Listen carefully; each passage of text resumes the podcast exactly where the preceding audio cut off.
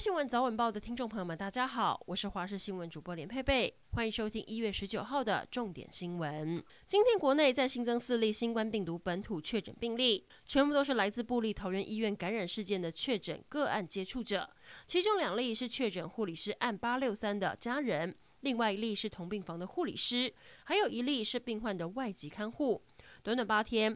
桃园布立医院的群聚感染已经扩大到九人确诊。预计两天内会将两百二十位病患移出。新增四例的本土确诊个案，其中三例的足迹已经公开。案八六三护理师和他的先生，案八六四一月十三号、十六号中午时间曾经到桃园的南门市场活动。案八六五则是案八六三护理师的女儿，在机场捷运的摩斯汉堡工作。另外一名确诊的是越南籍看护，目前还没有掌握到他的感染源，相关足迹还在厘清当中。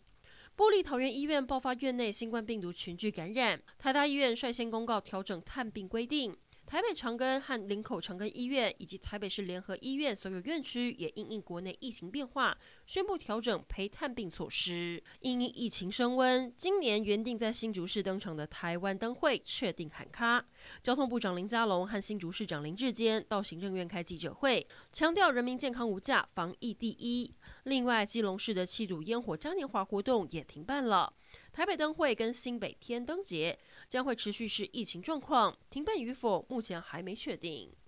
全台进入警戒状态，高雄市府也宣布今年灯会要取消。而面对疫情升温，台南市长黄伟哲表示，如果疫情升温，月津港灯节、盐水风炮不排除会停办，但确定的最新动作是。台南市所有夜市、市场以及餐厅等地方，如果要用餐，就一定要有隔板。国际消息来关注，中国通报十八号新增了一百一十八人确诊感染新冠病毒，其中多达一百零六例是本土病例。疫情最严重的人是吉林、河北、黑龙江三省，因此当地宣布禁止所有县民出门，也禁止开车在路上行驶，实施时间暂定为一星期。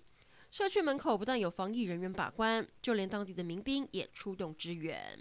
新冠疫情从二零二零年一路肆虐到二零二一，北美、欧洲疫情严重，再次祭出严格的封锁政策，想要自由搭飞机旅游似乎成了遥不可及的梦想。不过，根据美国有线电视新闻网 CNN 报道，引述了旅行公司专家的说法，在疫苗广泛推广的预期下，预计今年夏天就可能恢复国外旅行。最后来关心天气，辐射冷却影响，今天晚上到明天清晨气温仍偏低。白天气温会逐渐回升，明天台湾东半部会有局部短阵雨，其他地区澎湖、金门、马祖是多云到晴，而东半部恒春半岛沿海可能会有长浪发生的几率。另外也要提醒，台南以北、东南部恒春半岛外岛空旷地区可能会有八到九级的强阵风，要特别留意。